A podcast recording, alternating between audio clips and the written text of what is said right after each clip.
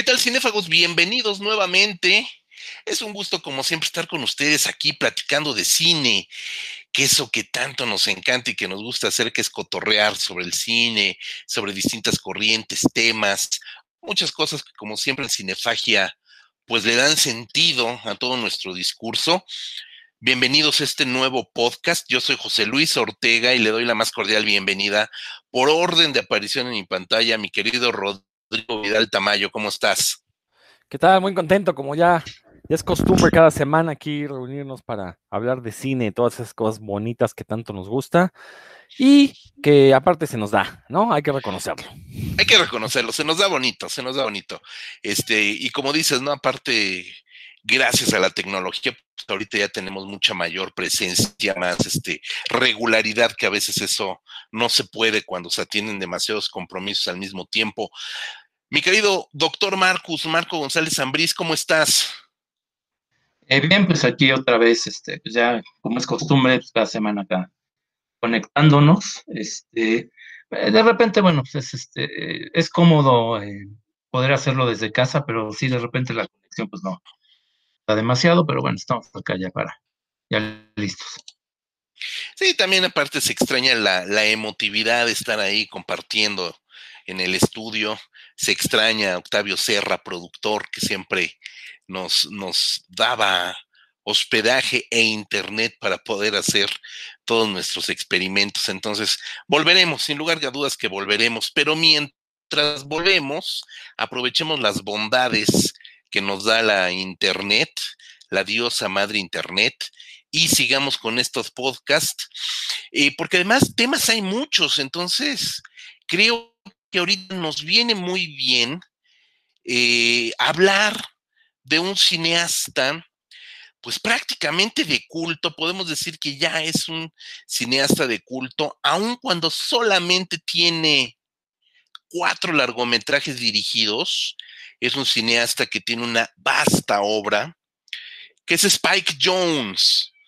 Hoy queremos hablar de Spike Jones y cuando estábamos hablando comunicándonos a ver de qué tema hablábamos esta semana, eh, surgió el nombre de Charlie Kaufman, sobre todo a raíz de que ahorita Netflix acaba de estrenar I'm Thinking of Ending Things, una película, la más reciente película como guionista y director de Charlie Kaufman, que eh, aquí en México le pusieron pienso en el final y que bueno, ya en www.revistacinefagia.com tenemos un texto sobre esta película. Y entonces cuando estábamos viendo qué tan importante sería hablar de Charlie Kaufman, llegamos, llegó de hecho, Rodrigo no le robó el mérito, llegó a la conclusión que resultaría mucho más interesante hablar de Spike Jones que hablar de Charlie Kaufman. ¿Por qué, mi querido Rodrigo? Mira, eh, yo conocí a Charlie Kaufman, bueno, los conocí ambos, eh, obviamente en las dupla de películas que, que realizaron, que fueron eh, Adaptation, sí, siendo Being John Malkovich y Adaptation. ahí ubiqué a la figura de Charlie Kaufman, me gustaban mucho sus, sus guiones. Eh, pero bueno, cuando Charlie Kaufman decide volverse director, me di cuenta que realmente el creador es Spike Jones porque este, Charlie Kaufman como que se preocupa por ser raro y creo que ahí se pierde mucho de las ideas que quiere comunicar, ¿no? En las películas que, he visto de Charlie Kaufman como director, este, es esta rareza huevo que la verdad a mí no me agrada porque no, no, no se siento como que es más la pose de eh, volverse ininteligible que realmente de contar una buena historia, ¿no? Entonces, y sin embargo, las películas con guiones de Charlie Kaufman que Spike Jones dirigió, pues ya son grandes clásicos del cine raro, ¿no? De este cine weird. Este, y, creo que nadie, nadie se atreverá a decir que son malas películas. O sea, pueden no gustarte, pero es imposible decir que son malas, ¿no? Entonces creo que eh, eh, eh, la persona que tiene una visión cinematográfica para historias extrañas es Spike Jones y no tanto Charlie Kaufman, ¿no? Entonces creo que sería mucho mejor, más atinado hablar de la figura de Spike Jones. Sí, creo que tienes, tienes algo de razón. creo que Charlie Kaufman tiene tres películas como director. Hmm. Y creo que ese talento que sin lugar a dudas tiene como escritor, ahorita iremos dilucidando eso, eh, tiene, tiene, tiene muchos más guiones que, películas dirigidas, eh, pero las películas que ha realizado me parecen películas demasiado rebuscadas. Como el escritor que es, como, como buen escritor que es y como escritor de origen que es, pondera la palabra sobre la imagen. Y en esta intención de meter todo el texto en la película, termina sacrificando la imagen en pos de la palabra y eso hace que sus películas sean en algún momento tremendamente aburridas. Anomaliza, que es su segunda película, llamó la atención por ser animada, por ser una animación. Eso fue lo que llamó mucho la palabra. Pero que en Nueva York, su ópera prima 2008, con Philip Seymour Hoffman, y ahora está I'm Thinking of Ending Things, creo que sí nos están demostrando el, pack de, sus tres películas como director, que, que, que, no es un director tan, tan virtuoso y que el hecho de ponderar la imagen digo, ponderar la palabra sobre la imagen, creo que le afecta como director, ¿no? Y por eso decidimos hablar de Spike Jones. Mi querido Marco, ¿qué opinión tienes un poco de esto que estamos pingponeando Rodrigo y yo sobre, sobre primero sobre Charlie Kaufman? Eh, bueno, eh, sí, de Kaufman debo admitir que pues, no he visto las dos últimas películas, lo cual me deja pues, en desventaja, pues nomás vi mm, Anomaliza eh, la verdad no entendí el hype. Eh, pero bueno. Era animada, nada más. Sí, sí, este, vaya, no, o sea, la verdad no le di mayor, este, eh, sobre todo para que la nombraran entre muchos como la mejor película del año, entre las mejores, ¿no? La verdad, sí, no, sí fue un poco decepcionante. Pero bueno, volviendo a esto de, de por qué habría que valorar más a Spike Jones, que yo creo que a lo mejor estaba a lo mejor un poquito olvidado eh, ya para tal vez los nuevos directores, las nuevas generaciones pues de, de cinéfagos, eh, porque ya tiene un buen rato que no es un largometraje, ¿no? Este, bueno, este año estrenó un documental de los Beastie Boys, pero que no es propiamente un largometraje suyo, sino la película la comentaremos más adelante, pues es casi casi un show de stand-up que se grabó. Entonces, obras suyas como tal, pues están las anteriores, ¿no? Estas dos con, con Kaufman, este, Where the Wild Things Are y este, y Hair, ¿no? Entonces, y Hair, que es la más reciente, pero ya es como de 2013 o 2012, ¿no? Entonces también ya tiene sus, tiene sus años. Eh, pero bueno, volviendo a este asunto, creo que sí es muy, eh, muy eh, certero lo que estás diciendo, esto del aspecto visual. Creo que sí Spike Jones sirvió muy bien como filtro para estas ideas de Kaufman, eh, simplemente por el background que tenía como director de videos musicales. Eh, era alguien acostumbrado a, tener que eh, crear algo muy vistoso y de un impacto visual inmediato, no solamente en videos pues, de, los, de los mismos Beastie Boys, de Bjork, de, de Breeders y todas estas, toda, casi todas las bandas importantes de rock alternativo de los 90 trabajaron en algún momento con él. Eh, sino que también hacía este, mucho trabajo de, publicidad. Es otro campo donde pues, también tienes la obligación de crear un, eh, efecto en cuestión de segundos.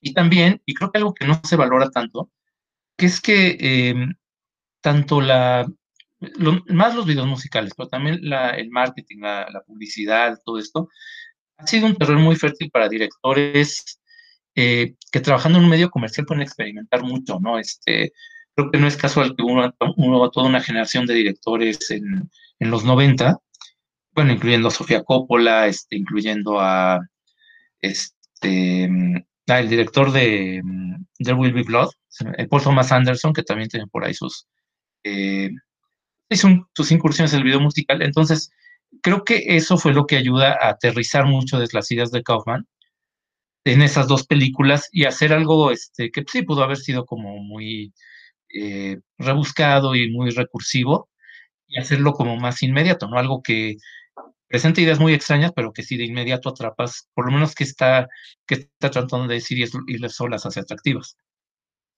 Sofía Coppola, que además fue su esposa, ¿no? Justamente en el periodo en que debuta como director de largometrajes, este, Spike Jones, eran eh, matrimonio, ¿no? Que también, no, vamos, eh, no quiero decir que, que signifique mucho más allá de la cuenta, pero pues sí te habla de todo un ambiente, de toda una escena, ¿no?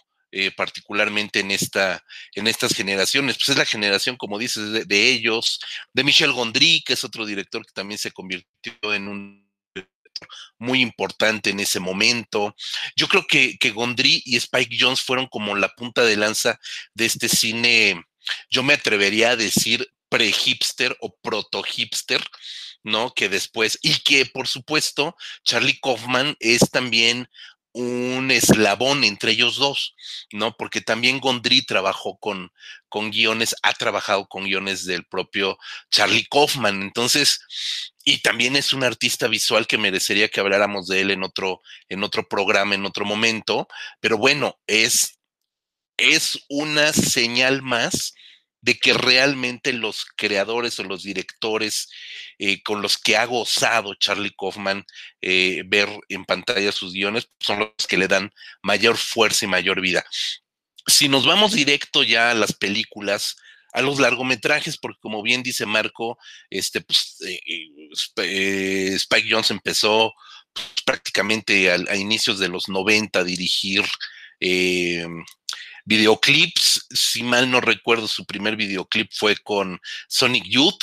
No sé si, si estoy bien o mal. Después tiene una serie de, de cortometrajes también interesantes hasta que debuta en el 99 con una película, quiere ser John Malkovich, Being John Malkovich, que eh, fue, pues fue un parteaguas en su momento. Rodrigo, ¿qué nos cuentas?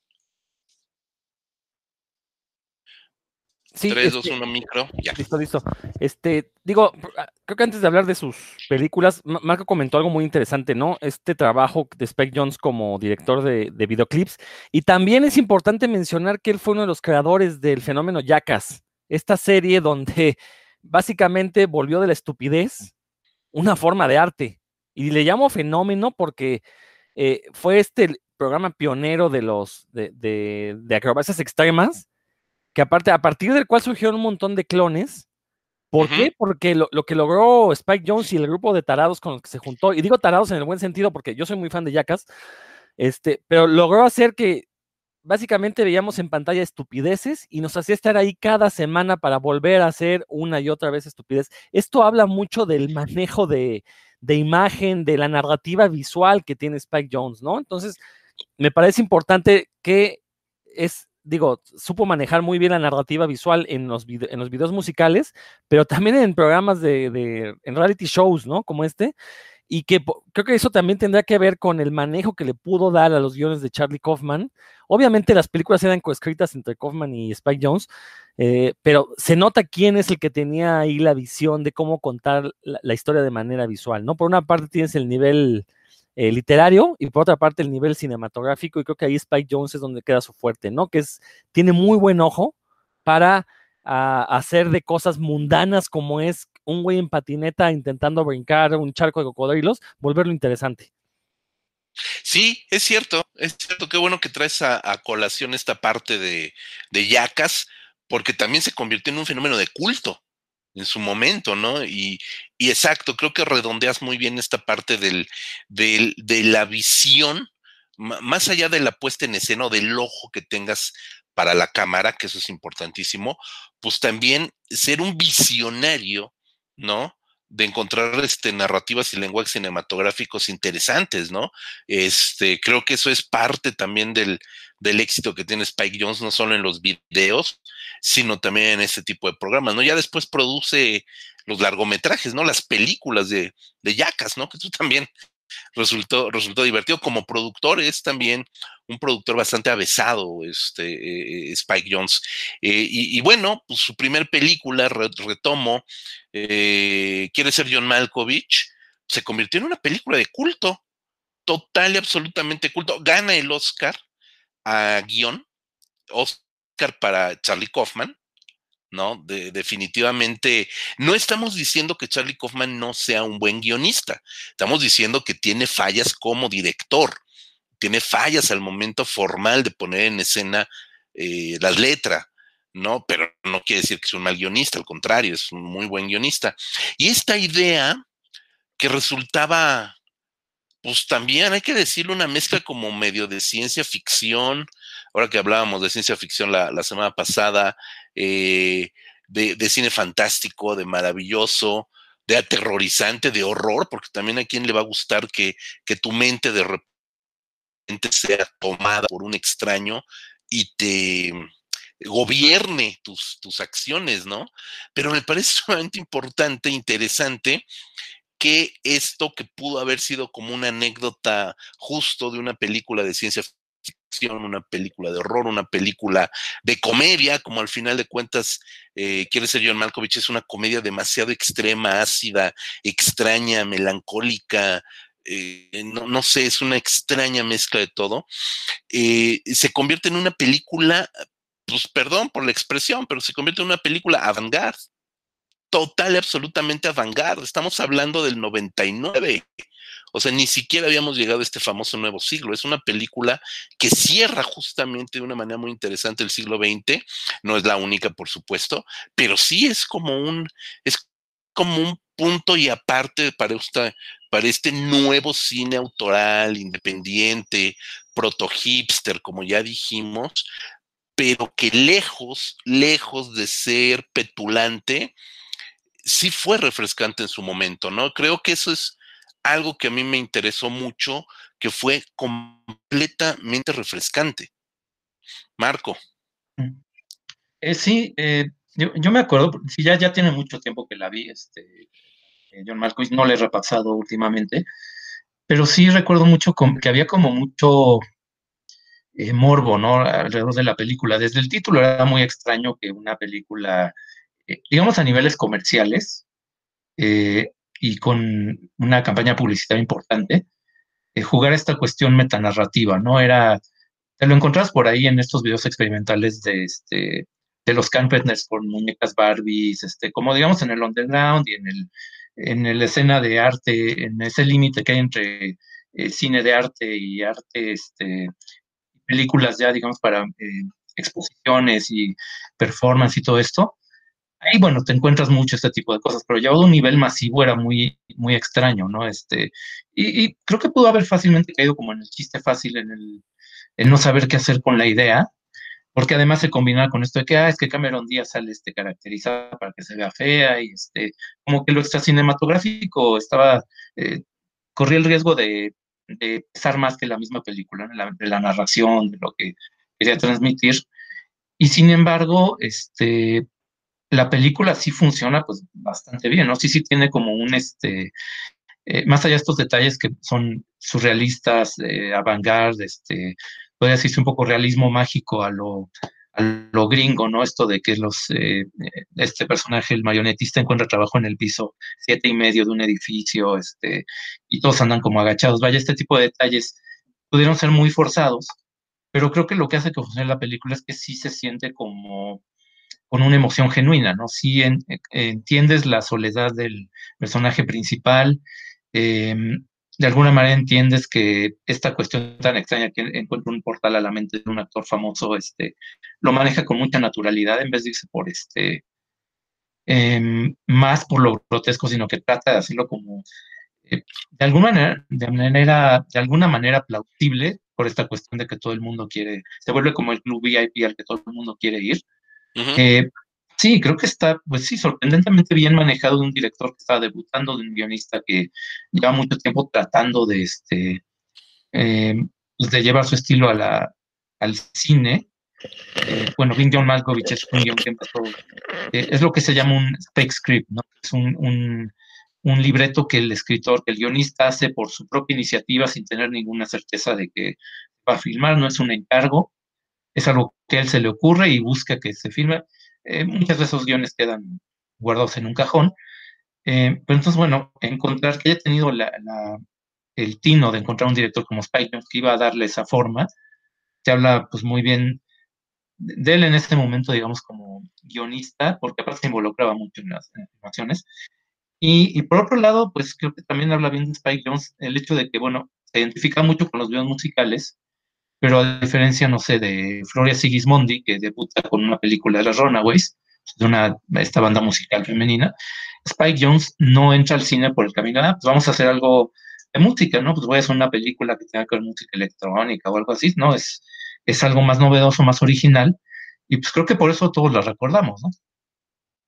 Eh, sí, claro, claro, tienes toda la razón, y pudo haberlo hecho, porque siendo un, eh, pues un videoasta, un videoclipero ya consumado, para aquel momento pues ya tenía mucha fama como director de videoclip y este y, cortometrajista eh, eh, publicitario, pues bien podría haber sido por la fácil. Debo de corregirme porque dije que Quiere ser John Malkovich había ganado el Oscar. No lo ganó, nada más estuvo nominado. estoy checando acá las fuentes. Ese año ganó American Beauty ¿no? Belleza Americana, esta película de Belleza Americana fue la que ganó el, el, Oscar a mejor guion original. Y bueno, este, eh, quiere ser John Malkovich, solamente estuvo nominado. Y bueno, justamente, justamente no sé si, si podemos no brincar, sino hay que ir mezclando las películas. Justamente su siguiente película, que aquí se llamó Ladrón de Orquídeas. Rodrigo, sí, antes de, de brincar, ¿qué quieres comentarnos? Que bueno, ahorita que mencionaban lo, raro del, guion de una película como quiere ser John Malkovich, eh, recordar que en literatura existe un movimiento que se llama literatura weird o literatura extraña. Eh, originalmente surge de como una decisión de la ciencia ficción, donde se combinaban temas futuristas con terror, con este, cosas extrañas, pues, digo, vale la, la redundancia el nombre. Este, ya actualmente el término ya se ha este, como extendido un poco más para abarcar literatura, donde efectivamente la realidad cambia y estos cambios no necesariamente provocan eh, reacciones eh, abruptas como sería el terror. Digo, por ejemplo, Franz Kafka entra en la literatura weird con, obviamente, con la metamorfosis, este personaje que despierta siendo una cucarachota. Este, tenemos ahí autores ya, este, a lo mejor más conocidos únicamente para los fanáticos de la literatura fantástica, como China Mieville, que también este, se avienta unos, este, que son, son creadores de mundos, ¿no? Básicamente, eh, George R. R. Martin también de repente se le considera. Y lo interesante de esta literatura es que bajo esta, este disfraz de, como ya se mencionó, de realismo mágico, de fantasía, de pinceladas de terror o de cuestiones que deberían ser terroríficas, pero que dentro de la historia a lo mejor los personajes no, la sorpresa no la convierten en terror, sino más bien en una especie como de misterio a resolver. Este, siempre se intenta hablar de la naturaleza, naturaleza, humana y creo que ahí es donde está también parte de la intención de Spike Jones, que es a través de estas eh, historias extrañas, pero nos habla mucho sobre los sentimientos humanos, sobre la melancolía, la nostalgia, eh, la, forma de relacionarse de algunas personas que quizás no tengan este, eh, personalidades muy este, extrovertidas, cosas así, ¿no? Entonces creo que perfectamente Spike Jones lo podemos catalogar dentro de este estilo, el estilo weird, eh, obviamente con estos cambios en la realidad que le presenta a sus personajes, que algunos de estos cambios son aceptados de manera gustosa, otros quizás eh, son rechazados, pero a final de cuentas eh, es la propia realidad la que engulla a los personajes y tienen que jugar bajo sus reglas.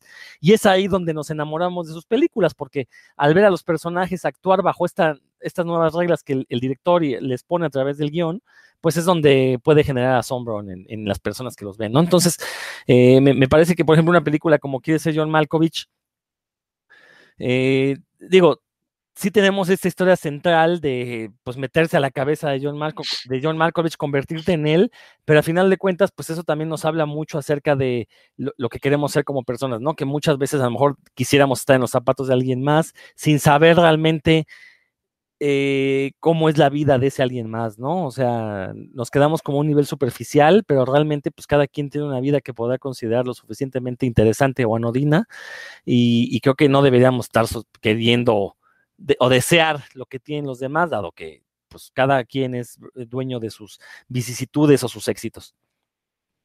Sí, sobre todo también la posibilidad. Algo que es bien interesante en esta, en esta película, en Quiere ser John Malkovich, eh, que, ya lo, dices muy bien, es la, incapacidad de comunicarse y cómo solamente a partir de terciar eh, en ese caso metiéndote en la cabeza John Malkovich, es que logran comunicarse, ¿no? El, matrimonio de, de, eh, ay, se me va el nombre, este, Cameron Díaz, que es Lotte, Lotte y Craig, no se pueden comunicar de otra manera, ¿no? Hay, hay un, hay, y luego el personaje de Catherine Kinner, que no recuerdo cómo se llama, que es como el otro lance amoroso que tiene por ahí John Cusack, este, no se pueden comunicar entre ellos si no es a partir de, interconectarse a partir de la mente de Malkovich, de terciar a partir de su cuerpo, de poseer este cuerpo.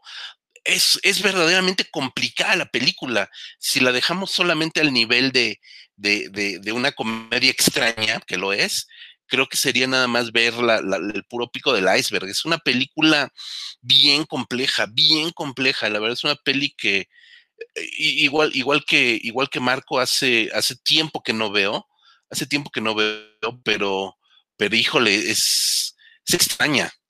Es extraña y, justamente tan extraña como puede ser la, la naturaleza humana.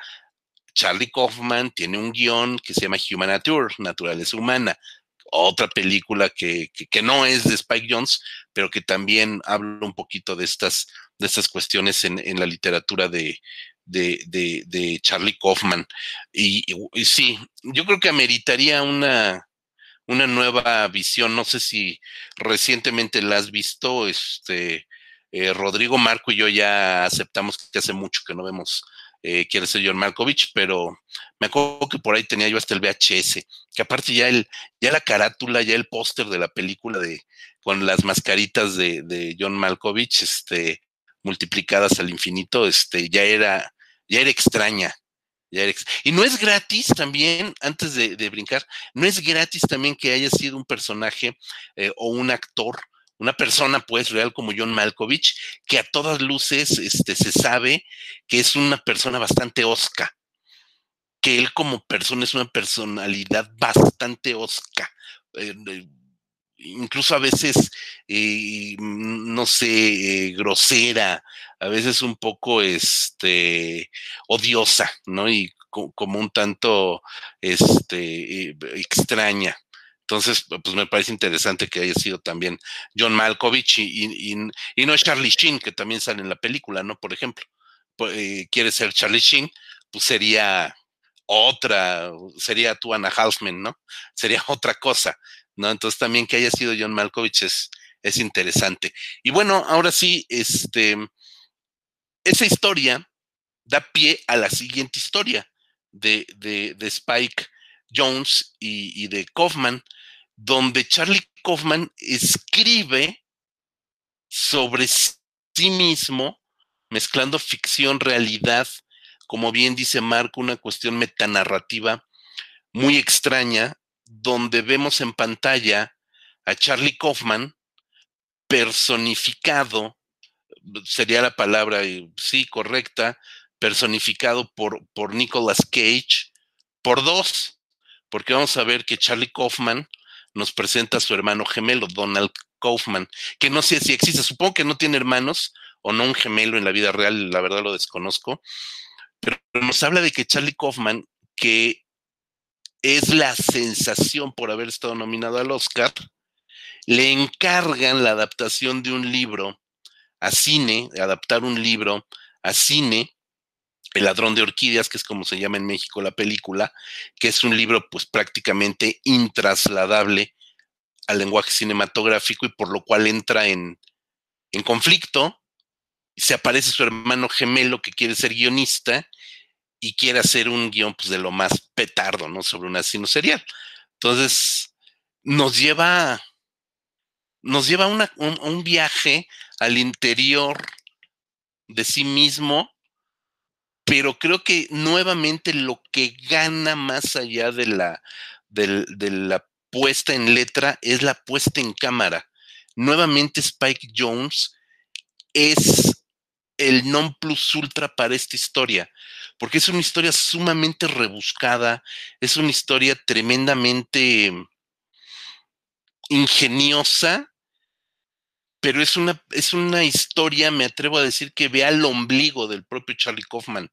Y traducir eso en pantalla, gracias a la esquizofrenia de Nicolas Cage y gracias a la presencia de de cámara de Spike Jones, es que esta película se convierte en una cosa estupenda.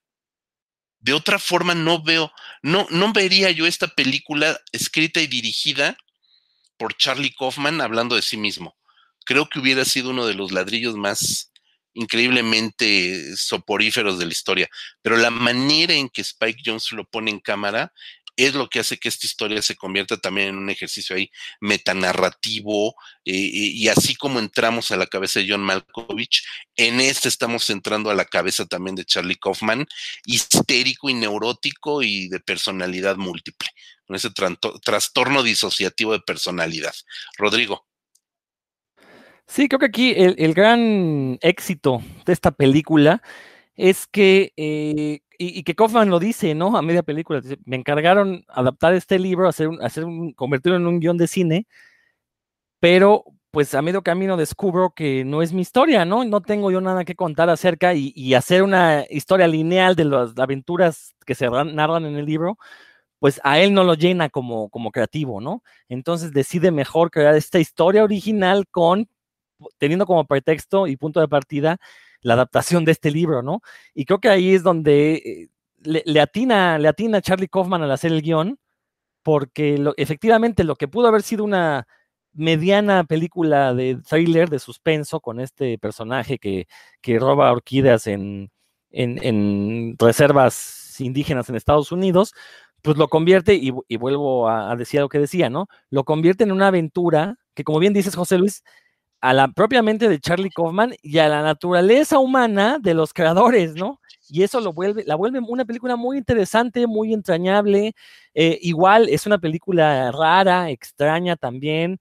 Eh, esta cuestión de la metanarrativa creo que está muy bien manejada porque no es tan obvia, o sea, me refiero a que no es tan obvia porque no es el objetivo de la, de la película ser una película metanarrativa. Eh, sino que es un personaje más, ¿no? La metaficción, la, metanarración es un personaje más. Entonces, la verdad es que eso la vuelve una película muy, muy interesante. Y también Charlie Kaufman sabe dotar de una gran personalidad a, a todos sus personajes. Y eso también pues la verdad es que cuando uno ve la película se la vive ahí desganitándose de la risa, porque uno se pone a pensar cómo una persona puede hacer este tipo de cosas y efectivamente esas personas que, Charlie Kaufman describió sí existen en la realidad, o sea, sí hay personas que se comportan como los personajes de, de Adaptation, ¿no? O Ladrón de Orquídeas como la conocimos acá. Marcus.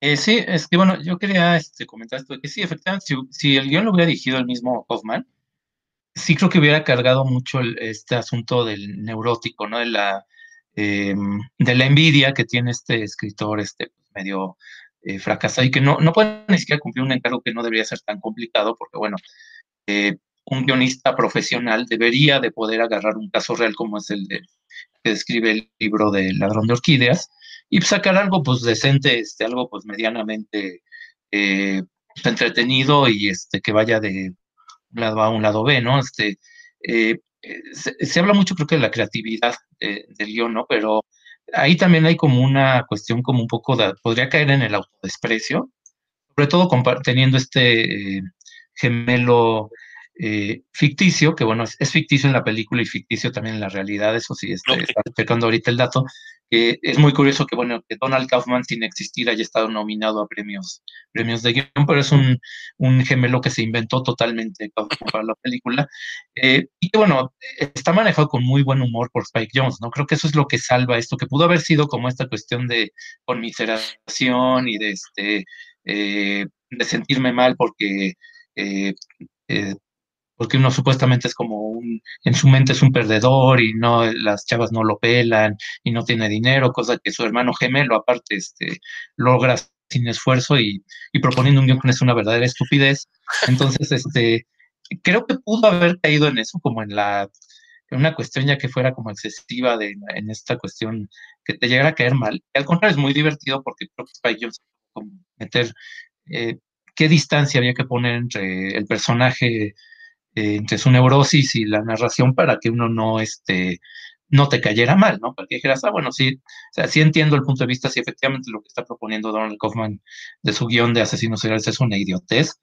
Eh, aunque bueno, creo que todos seguimos recordando escenas donde descubría este, em, estas, estos giros, ¿no? Que se habían vuelto eh, que trae un comentario del cine de esa época, ¿no? Que ya el, estos giros a los Shyamalan, estos giros de tuerca, este, eh, muy de finales de los 90, ya se habían vuelto como algo muy, este, recurrente en el cine, y es una, aparte es una muy buena burla, ¿no? De ese tipo de cosas, este, eh, en este caso un, un asesino serial que descubre que se está persiguiendo él mismo, ¿no? Este, cosas totalmente absurdas, pero que hacen que justamente que funcione muy bien la película. Y sí, es este, es que si uno se va a antecedentes literarios, pues sí, hay muchos, este, seguramente uno se va a encontrar muchísimos este, ejemplos de novelas, relatos que hablan de un escritor en proceso de, de, creación, pero está muy bien llevado al cine, ¿no? Cosa que eh, tampoco es que haya sido la primera película que habla de cine, pero el cine pero está muy bien llevado, está muy bien este,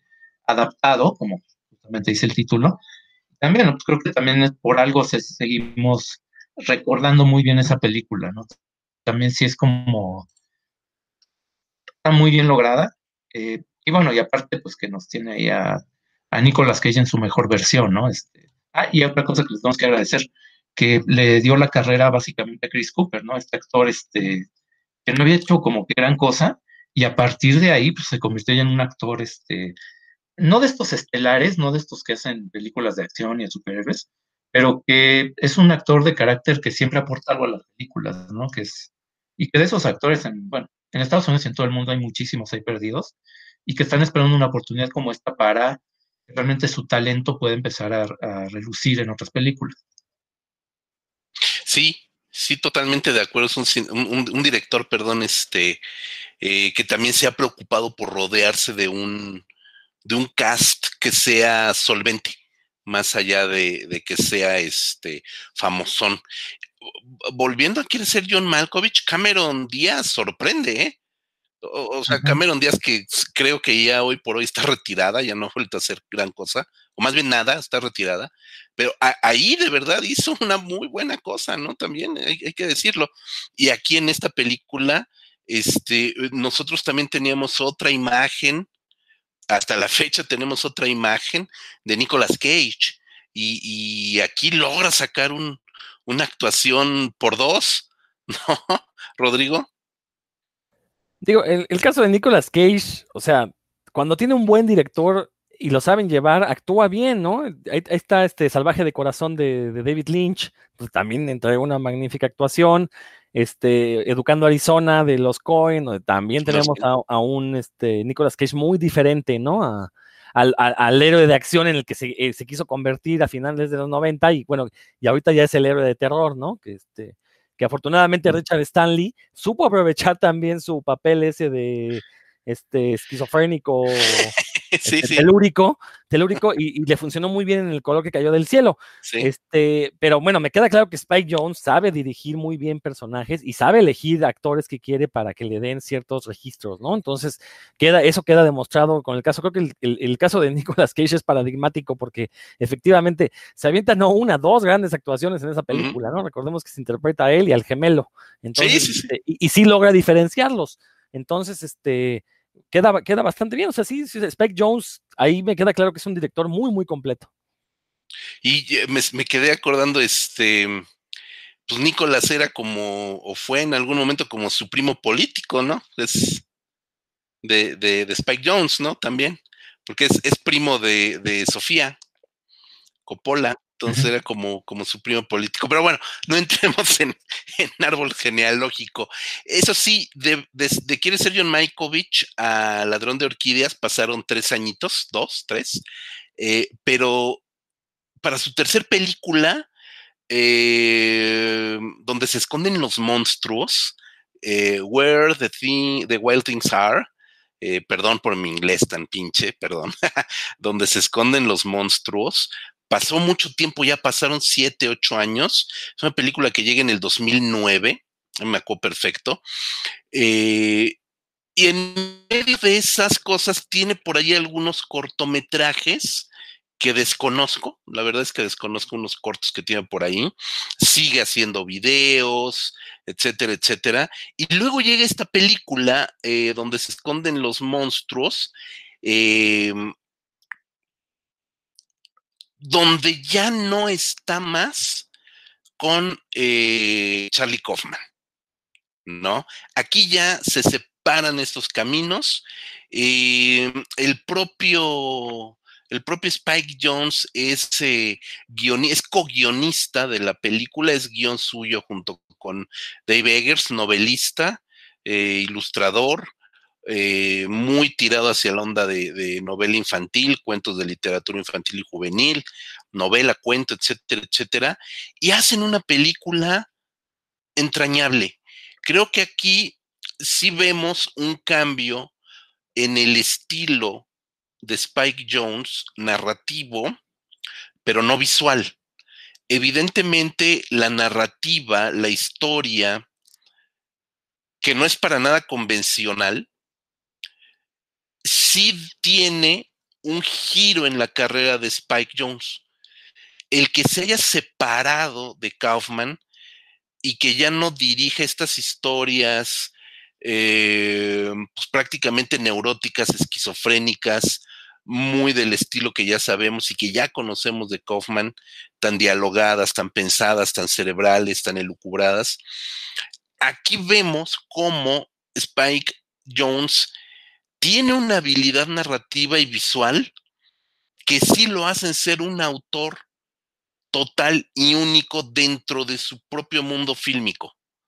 Ya no es la otra mitad de Charlie Kaufman, a eso me refiero se solidifica como un autor completo, complejo y único. Rodrigo.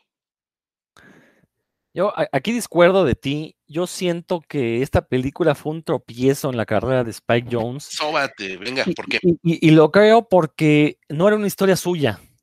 Está adaptando un trabajo de alguien más que aparte es un trabajo muy querido por la sociedad estadounidense. Es, el libro infantil por antonomasia. Entonces, como que no tuvo mucha libertad, y aparte el, propio autor del libro, Maurice Sendak, estuvo involucrado en la producción, y yo creo que Spike Jones no tuvo la libertad de entregar la historia que realmente quería. Ahora, sí logró lo que es una historia infantil sobre, pues, un viaje eh, de, un niño que a final de cuentas, este, se sabe monstruo porque es, este, travieso, porque es este berrinchudo, y al final del cuento, bueno, va a conocer otros como él y resulta que no, que él prefiere seguir siendo niño, ¿no? Es, es el viaje de, descubrimiento, ¿no? Este, aquí sí, creo que Spike Jones sí hace este cine hipster que mencionabas al inicio, José Luis, y que de hecho e, era, algo que iba a comentar.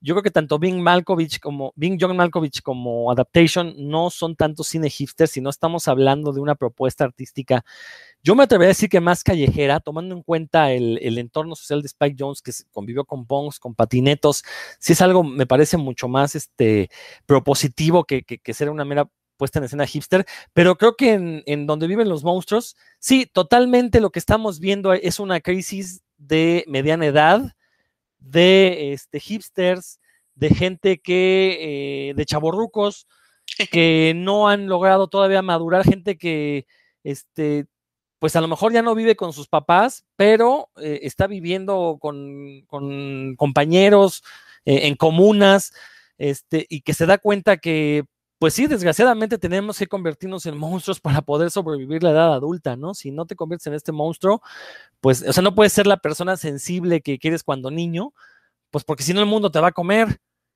Y creo que fue una película que a mí lo personal me desagradó porque justamente ya no vimos este comentario de Spike Jones sobre la naturaleza humana, lo que vimos fue básicamente, pues, insisto, la crisis de alguien que no sabe lidiar con lo que significa ser maduro.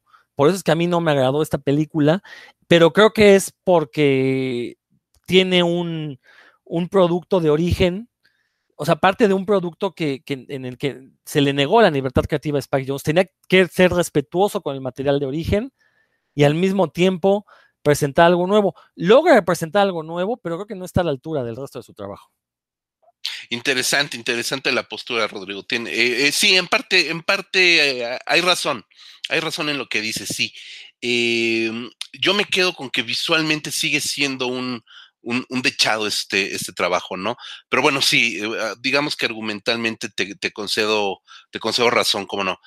Marco, ¿qué, qué, qué, para ti qué significa esta tercera película de Spike Jones. Mm, es que yo creo que ahí, creo que es, es, complicado para los que no crecimos con ese libro como referencia, eh, porque sí, es un libro infantil que en Estados Unidos es un, fue un parteaguas, este, se publicó aparte en 1963.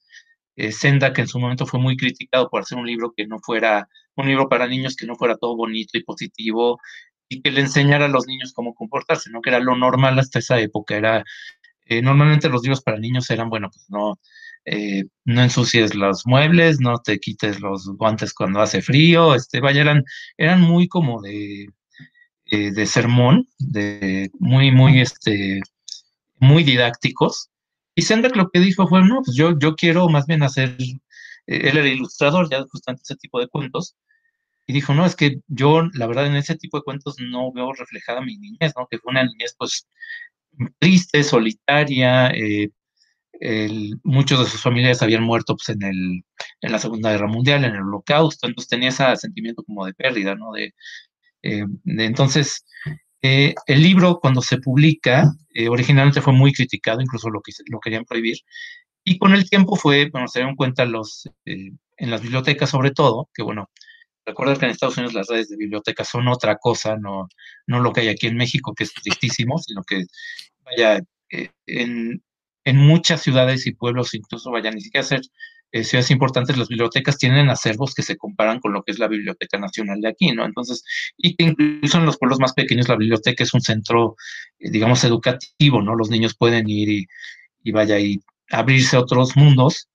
y bueno, los bibliotecarios de, en Estados Unidos en esa época se dieron cuenta que el libro sí había pegado mucho con los niños y se empezó a revalorar eso, ¿no? Ah, claro, es que les enseña a los niños cómo lidiar con pensamientos negativos, ¿no? Con estar enojado, con estar triste, todo esto.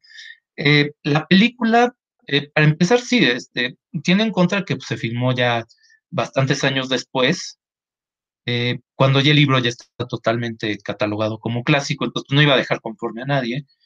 Em, y además es una película que yo, recuerdo que sí, me, impresionó mucho el aspecto visual, pero creo que para conectar, para que uno conecte emocionalmente con la película, también tiene que ver mucho con, eh, pues con lo subjetivo, como siempre, ¿no?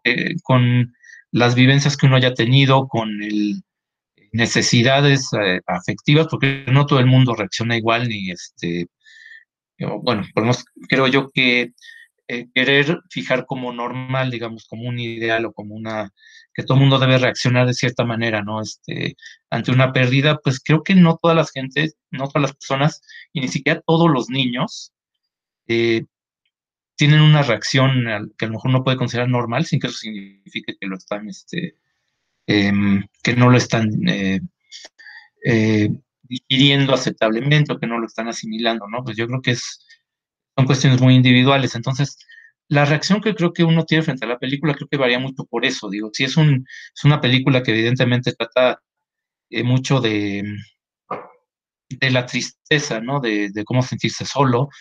Y pues yo creo que puede variar hasta incluso si uno es hijo único, ¿no? ¿no? O si no es hijo único, qué tipo de relación tenías, tenías con tus hermanos. Eh, digo, yo personalmente me gustó mucho la parte visual, en la parte emocional no me conectó tanto, no se me hizo tan, eh, tan emotiva, digamos. Pero bueno, pues, como digo, es una cuestión muy subjetiva, muy, muy personal. Eh, y lo que sí, este, creo que sí hay como un maduración, evolución, si uno quiere ser como más este, neutro, es que ahí Spike Jones ya no está con este tipo de juegos narrativos y como artilugios, sino que ya se está metiendo de lleno en cuestión de explorar emociones, ¿no? Que es en Her es lo que va a ser ya más a fondo. Como que sí hay un cambio, tiene que ver con Kaufman, obviamente, con que ya no está trabajando con él, pero también creo que ya estaba como que, por lo menos, aunque son solamente dos películas, está encontrando su tema que le interesa, ¿no? Este, cuestión de cómo uno maneja las emociones. Y en ambos casos, pues básicamente con personajes solitarios, ¿no? En, la película de en, donde viven los monstruos es un niño, básicamente, el que aparece toda la película. Y en Her, pues también es un personaje solitario, ¿no? Entonces, eh, creo que por lo menos ahí sí se nota en, aunque no me convenció de toda la película, aunque la quiero, digo, sí la tengo más presente, pero sí me gustaría echarle un ojo otra vez. Este, Eh, creo que es más bien como un anuncio, un ensayo de lo que va a ser después con Her. Y bueno, pues sería pues mi opinión básicamente. No, no, no, sí, es una muy importante que, que retomemos todas esas películas. Eh, hay, un, hay un cortometraje que, que es un mediometraje, dura media hora, que es eh, I'm Here, romance. Es una, película romántica entre dos robots. Véanla, está en YouTube, quienes nos estén escuchando. Es un cortometraje o mediometraje, porque dura media hora la película. Eh, creo que es poco vista, creo que no se ha visto mucho esta película, o si se ha visto, no, no, no ha trascendido como, como debiera. Y, y véanla, véanla, ahí se las vamos a dejar. En, en medio de donde viven, donde vi, yo dije donde se esconden, pero perdón, es donde viven los monstruos, donde viven los monstruos. Eh, y ella, Her, está esta película, eh, I Am Here, véanla, I'm Here, está, está bien chida, es un es un trabajito bien, bien divertido también, bien divertido de, de, Spike Jones. Y bueno, y llegamos a la que yo personalmente considero, perdón, la película himno de todos los hipsters, de toda la hipsteriza de, del, pues ya es una película del 2013, no es tan reciente, no es tan reciente, yo pensaba que era, que era más reciente, la veía más, más cercana, ¿no? Ya tiene siete años la película, por el amor de Dios. Em, y, esta película se convirtió en un himno para toda la, para toda la hipsteriza, ¿no? Y es una película eh, padre, es una buena película que sí es totalmente escrita y dirigida por Spike Jones.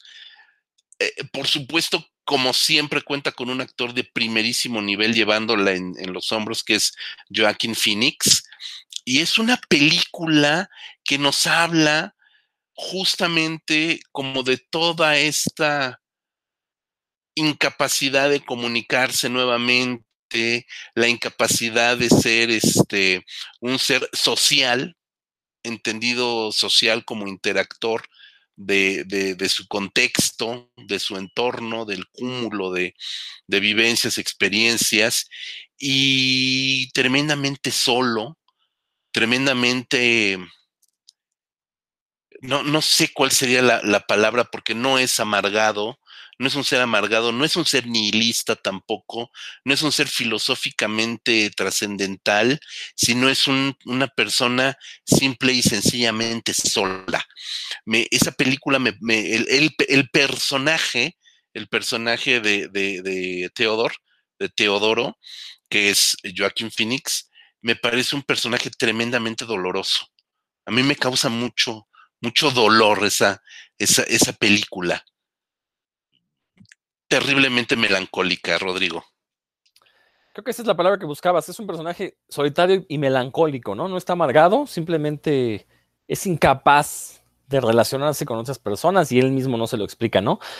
Aquí vuelvo a discordar contigo, no me parece una, una película hipster, porque yo creía que los hipsters pues, son personas que de alguna forma u otra buscan llamar la atención y no es el caso del personaje principal.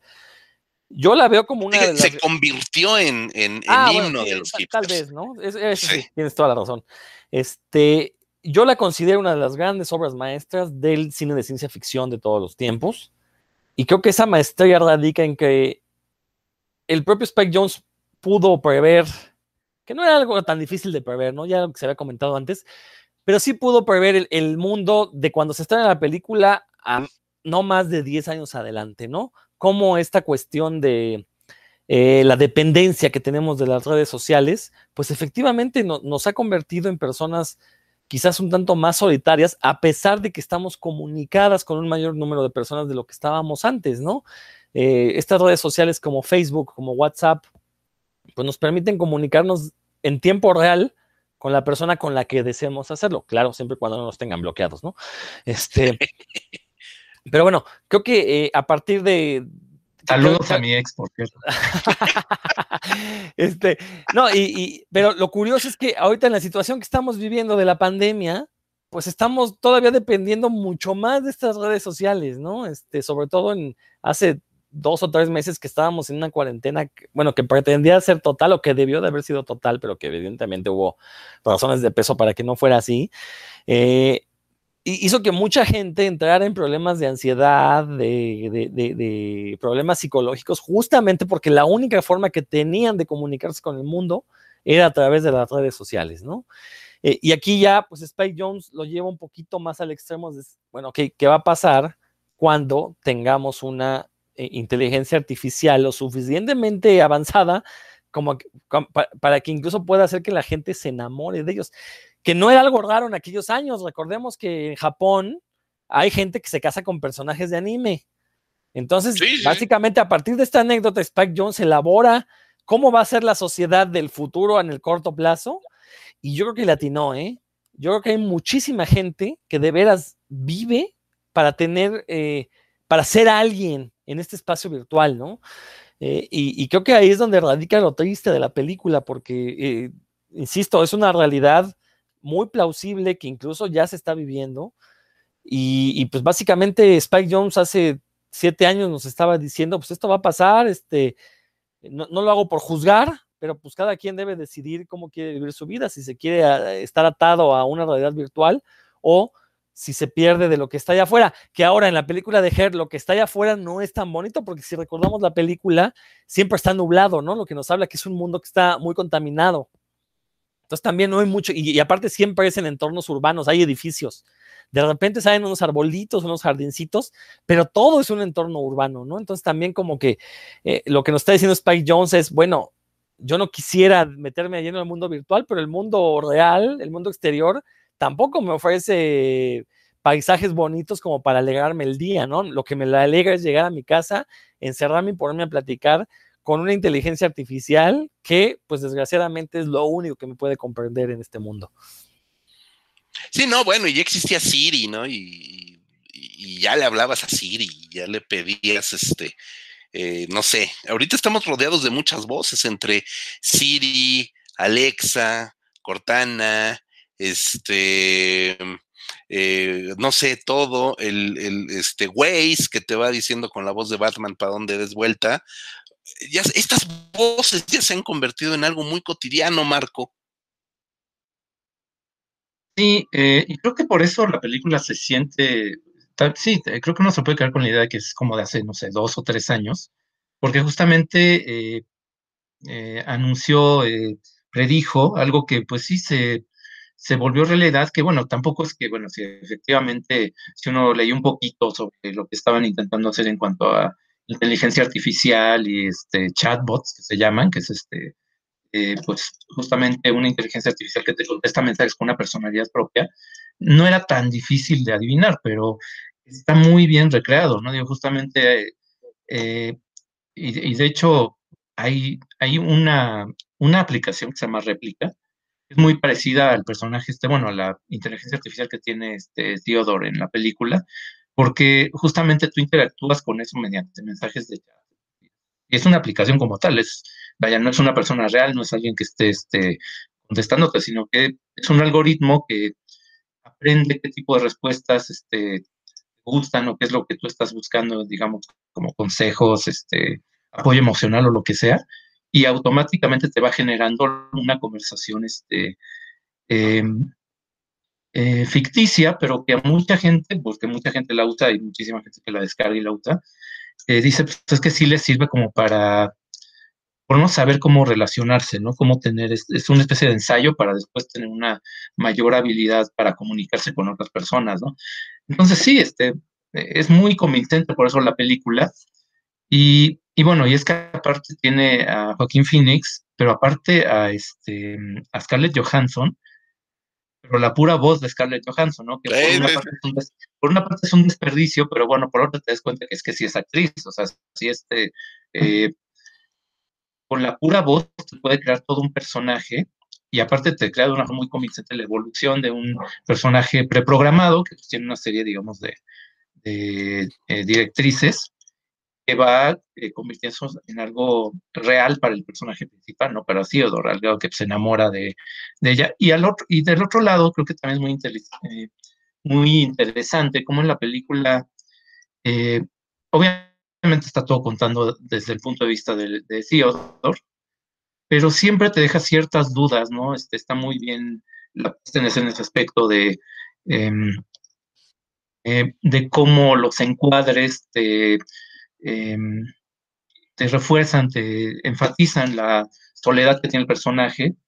En las otras parejas que son en la película casi siempre están en el two-shot, es decir, los dos actores a cuadro, y en cambio eh, Theodore casi siempre está solo, ¿no? En el encuadre, ¿no?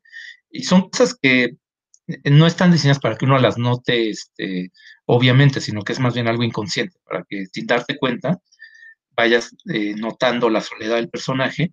Y otra cosa también es que esos flashbacks cuando era feliz con su esposa, siempre te queda la duda de qué tanto está idealizando ese, ese pasado, ¿no? Cosa que pues es muy, muy normal, ¿no? Este, yo creo que a todos nos pasa que uno se acuerda de esas relaciones que tuvo en algún momento y digo, no solamente te acuerdas de lo bonito, sino que te acuerdas de tu mejor este, cara, ¿no? De tu, todo lo que hiciste bien y no te quieres acordar de lo que hiciste mal, ¿no? Del deporte que te dejó la otra persona, ¿no? Finalmente, ¿no? Este, creo que eso también está muy bien manejado en ese aspecto y creo que, eh, y ahí yo lo relacionaría con la película anterior, ¿no? Que es esta cuestión ya más un Spike más maduro, porque aparte la película no es tan vistosa, ¿no? Tiene estas cuestiones, este, no se basa en efectos especiales, es como muy cotidiano todo. Em, no, digo, surgió en esos mismos años o unos años antes salió esta película de Johnny Depp, que también es de una inteligencia artificial, y que finalmente pues, es como efectos especiales este, em, sin mucho sentido, ¿no? Y una, historia que pues eh, difícilmente te acuerdas ya que, viste la película. En cambio, Her creo que eh, maneja muy bien la cuestión de la tecnología, pero también esta parte emocional. Y pues que sí, este, ponemos en las cuatro largometrajes de Spike Jones. Eh, a mí es el que más me gusta, aunque bueno, sí, repito que quiero revisar los dos primeros nomás para no estar, este, no quedarme pues con el recuerdo de, de hace años que vi la película, pero Her me parece como su eh, obra más redonda. Y bueno, este, y sí me hace lamentar un poco que no haya filmado otro largometraje de ficción en todos esos años, ¿no? En siete años, pues no ha vuelto a, no se trae una película de él, porque el documental de los Beastie Boys, pues está, este, como decía al principio, es más bien un, un stand-up que hacen los dos Beastie Boys sobrevivientes y es como un espectáculo teatral que ellos estaban y que Spike Jones básicamente documentó. Tampoco es una, no es realmente una película de él. Ya, no conozco el docu este, de los Visti, eh, pero bueno, sí, evidentemente lo que nos cuentas no, no pareciera ser un trabajo realmente creado, pensado este, con la profundidad de estos, ¿no? Here a mí me parece una de las películas y concuerdo con ambos, con Rodrigo que lo decía, una obra maestra. Sí, totalmente, absolutamente. Es, es a, a mí este tipo de películas que logran devastar de una manera tan profunda el, al ser humano, me parecen trabajos sumamente valientes, ¿no? Porque justo hacer de la amargura, de la tristeza, eh, tu materia prima y montarla en una película que estéticamente es muy bonita, es una película verdaderamente estéticamente preciosa, preciosista. La paleta de color, toda roja, por supuesto, es obvio cómo nos acordamos de los rojos en los, los colores calurosos, colores calientes, paletas calientes, que es un contraste visual con la tristeza de la película, es sorprendente. También es una película eh, que estéticamente está muy, muy bien construida, perfectamente trabajada, con la colorimetría perfecta también para lograr este tipo de, reacciones en el público, ¿no? Y un detalle que es un detalle muy importante a mi juicio de Spike Jones, guionista, es la profesión que le da a Theodore. Escribe cartas. Comentaba al principio de mi comentario acerca de Hair, que nos habla de la imposibilidad de comunicar y que sea una, estamos hablando de un futuro indeterminado, bien lo dice Rodrigo, es una película de ciencia ficción, nos habla justamente de algo que, que hoy en nuestro momento, en este día, en el 2020, parece ya tan de modé como es escribir cartas. Y él es un hombre que escribe cartas por encargo. Es un escribano, esa sería la palabra, ¿no? Eh, escribe cartas emotivas para gente que no conoce por encargo, ¿no? Y él encuentra la posibilidad del lenguaje, la palabra, que nosotros tres, Rodrigo, Marco, escribimos, somos escritores de una u otra manera, buenos, malos, no lo sé, pero escribimos, sabemos la importancia del lenguaje, de estructurar mente, pensamiento con palabras y ver qué es la profesión que tiene aquí Teodoro para escribir mensajes este, eh, amorosos, privados, de gente que no conoce para gente que no conoce, me parece un acierto tremendamente bien pensado, muy bien elaborado. No sé si fue una epifanía de Spike Jones o si definitivamente se pasó toda la vida pensando en, en qué profesión darle a Theodore en esta, en esta película. No, yo, yo me quedo de verdad, de verdad con que, y coincido con Marco, este, la película más redonda de Spike Lee y de Spike Lee, perdón, Spike Jones, de Spike Jones, perdón, Spike, Mainiga. Hay que hacer un, un programa de Mainiga porque ya se me vino aquí a... sí, y también de Spike Lee, ¿por qué no? sí, ya, ya me vino aquí a... Se me presentó este Spike Lee, ¿no? Mi, mi negro favorito. Este, pero hay que, hay, que hacerlo, no hay que dejarlo en, la lista de los pendientes, ahí debe de estar. Pero bueno, retomando, sí, creo que fue un, no sé si fue, retomo la idea, no sé si fue una epifanía de Spike Jones o si realmente se pasó toda la vida pensando en qué, en qué oficio darle este Theodore para hacerlo aún más, aún más doloroso en su, en su cotidianidad. Yo con eso, con eso cerraría, no sé ustedes. Mm, ah, no, bueno, es que sí, yo creo que ya es. No, y esta parte, este. Sí, es que es, creo que sí, la, más madura, este. El final que tiene, ¿no? Esta reencuentro que tiene de alguna manera con esta otra mujer, ¿no? Este, no me acuerdo la verdad si su colaboradora o de, de dónde la conoce, el personaje de Theodore, pero que al final, después de perder esta mujer idealizada o, bueno, inexistente o virtual, tenga esa, e, ese optimismo, pero sin ser este hollywoodense, ¿no? Ese no es un final feliz forzado, este, el de siempre, de toda la vida, sino es nada más la posibilidad de que aprendió algo el personaje de lo que pasó eh, y de que va a encontrar pues, una, una, segunda oportunidad, ¿no? Creo que sí es, eh, creo que ya lo hemos mencionado, ¿no? Si por muchos bueno, creo que coincidimos los tres en que es su mejor película. Sí, totalmente. no sé si ustedes han visto el documental. No, no, el documental de Visti no, no lo, no lo he podido ver. No, yo tampoco quería verlo, pero ahorita que comentas que es esta captura de la puesta en escena de los Beastie Boys, pues no, o sea, yo, sí quería un, un, documental sobre la historia del grupo, sobre este, con imágenes, con imágenes de archivo, todo, un documental en toda forma, ¿no? Sí, Marco. Eh, es que de hecho sí es como un híbrido, porque sí es una presentación teatral como tal, incluso se entrevista, al inicio del documental se entrevista a los fans que van a entrar a una de las funciones, que por lo que se entiende, o entendí yo, es este, como de las últimas presentaciones que tuvo este espectáculo, es un, pues el diálogo ¿no? que tienen este, los dos eh, sobrevivientes del grupo, eh, y sí está ilustrado con una pantalla detrás de ellos que me presenta videos, clips, y el documental, el que uno puede ver ahora en streaming, pues sí, te, incluye mucho material eh, de video y fotográfico de toda la trayectoria. Sí hacen un recuento de toda la historia de cómo se formó el grupo, de eh, el hit de primer disco, sobre todo el sencillo de Fight for Your Right to Party, eh, de cómo tuvieron que recrearse después de que tuvieron problemas con la discográfica. Vaya, es un documental eh, de música que sí te abarca toda la historia del grupo y al final, evidentemente, pues tiene una parte que es una especie de homenaje a Adam Yauch, este, el tercer Beastie Boy, que bueno, pues, cuando él muere en 2012 por cáncer, pues evidentemente es donde el grupo se, se disuelve, no, dicen no tiene ningún sentido tratar de continuar. Y es un documental correcto, este, que sí tiene esta cuestión como de la...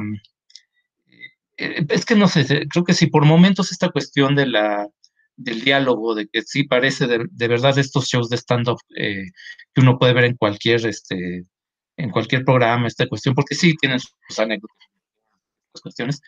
Eh, no sé si hubiera funcionado mejor como un documental, pues más tradicional, más este, eh, como los que hemos visto últimamente de este Ayrton Senna, de Amy Winehouse, y que se construyera únicamente con material este, de archivo, que pues, obviamente los Beastie Boys, ese material ahí existe pues muchísimo como para hacer todo un trabajo, ¿no? Entonces, no es malo, y los fans de la banda pues creo que sí les va, van a tener ahí algunas anécdotas, algunos detalles que no conocían, eh, pero pues, eh, repito, no es una película eh, de Spike Jones tal como uno la, concibe, ¿no? No es este, no concuerda pues con esos cuatro largometrajes, con esas temáticas. Es más bien pues el favor que le hace a dos amigos este, que quieren contar su historia, ¿no? Básicamente. Y, ahora, yo, yo, también quisiera una nueva película de Spike Jones. También me, me, preguntaría por qué no ha sido tan prolífico en su carrera, pero me queda claro, ¿no? Sus películas son complejas, son complicadas. Este, si con Her logras una obra maestra, ¿con qué lo vas a continuar, no? Entonces yo creo que debe estar puliendo lo más que pueda su siguiente proyecto de ficción para, pues por lo menos entregar algo al nivel de Her, ¿no? No, no puedes entregar cualquier cosa, o sea, que, creo que llegó ese punto de los creadores en los que eh, eh, tu siguiente obra o, puedes igualar lo que hiciste antes o es la caída libre, ¿no? Este, recuerdo un cuento de Augusto Monterroso en referencia a Juan Rulfo, que se llamaba así como El zorro escritor o algo así, donde el zorro escribió dos novelas, se volvió muy famoso, todo el mundo se la celebró y le dicen, ¿para cuándo la que sigue? ¿Para cuándo la que sigue? Y el zorro les contesta que el zorro es Juan Rulfo diciendo, ah, ustedes lo que quieren es que yo escriba una novela mala para entonces criticarme, pues ¿saben qué? No les voy a dar gusto, ¿no? No, no volvió a escribir nada. Pues creo que Spike Jones, eh, Spike Jones está en ese punto, pues. Dice, ya les entregué mi obra maestra con Her, que, que insisto, como bien dices, José Luis, como bien, dijeron los dos, pues es su obra más madura, su obra mejor terminada, su obra más todo, o sea, es su obra maestra ¿Qué sigue para Spike Jones? Pues, de verdad, si yo fuera él, yo viviría de, de Hair, ¿eh? o sea, de, del buen recuerdo que todos tenemos de Hair, de la buena manufactura que tuvo, y pues ya no, necesita por qué volver a hacer una película, aunque eso la verdad sería algo muy triste, ¿no? Quedarnos sin una nueva película de Spike Jones. Pues mira, me quedo con este comentario ya como colofón al programa. Creo que sí, a este programa de podcast. Eh, sí, tienes toda la razón. Creo que es una gran película. No, no sé, porque curiosamente cuando estuve investigando ahí, metiéndome a IMDB, Internet Movie Database, siempre, siempre te va anunciando cuáles son los proyectos que están trabajando los distintos autores, actores, etcétera, etcétera, te van anunciando 21, 22, 23, filming o, planning o no sé, le ponen ahí cualquier cosa. Y en el caso de Spike Jones, pues no hay nada. o sea que tampoco hay registrado nada que esté, que esté trabajando. Por supuesto que seguirá haciendo videoclips, supongo. Por ahí vemos que todavía en el 2018 tuvo un videoclip. Tampoco es que sea muy prolífico haciendo videoclips a, diestra y siniestra. Y bueno, pues a saber si vuelva o no vuelva de la mano de Charlie Kaufman, si vuelva o no vuelva a dirigir, pues solamente el tiempo lo dirá. ¿Con qué nos despedimos, mi querido Rodrigo?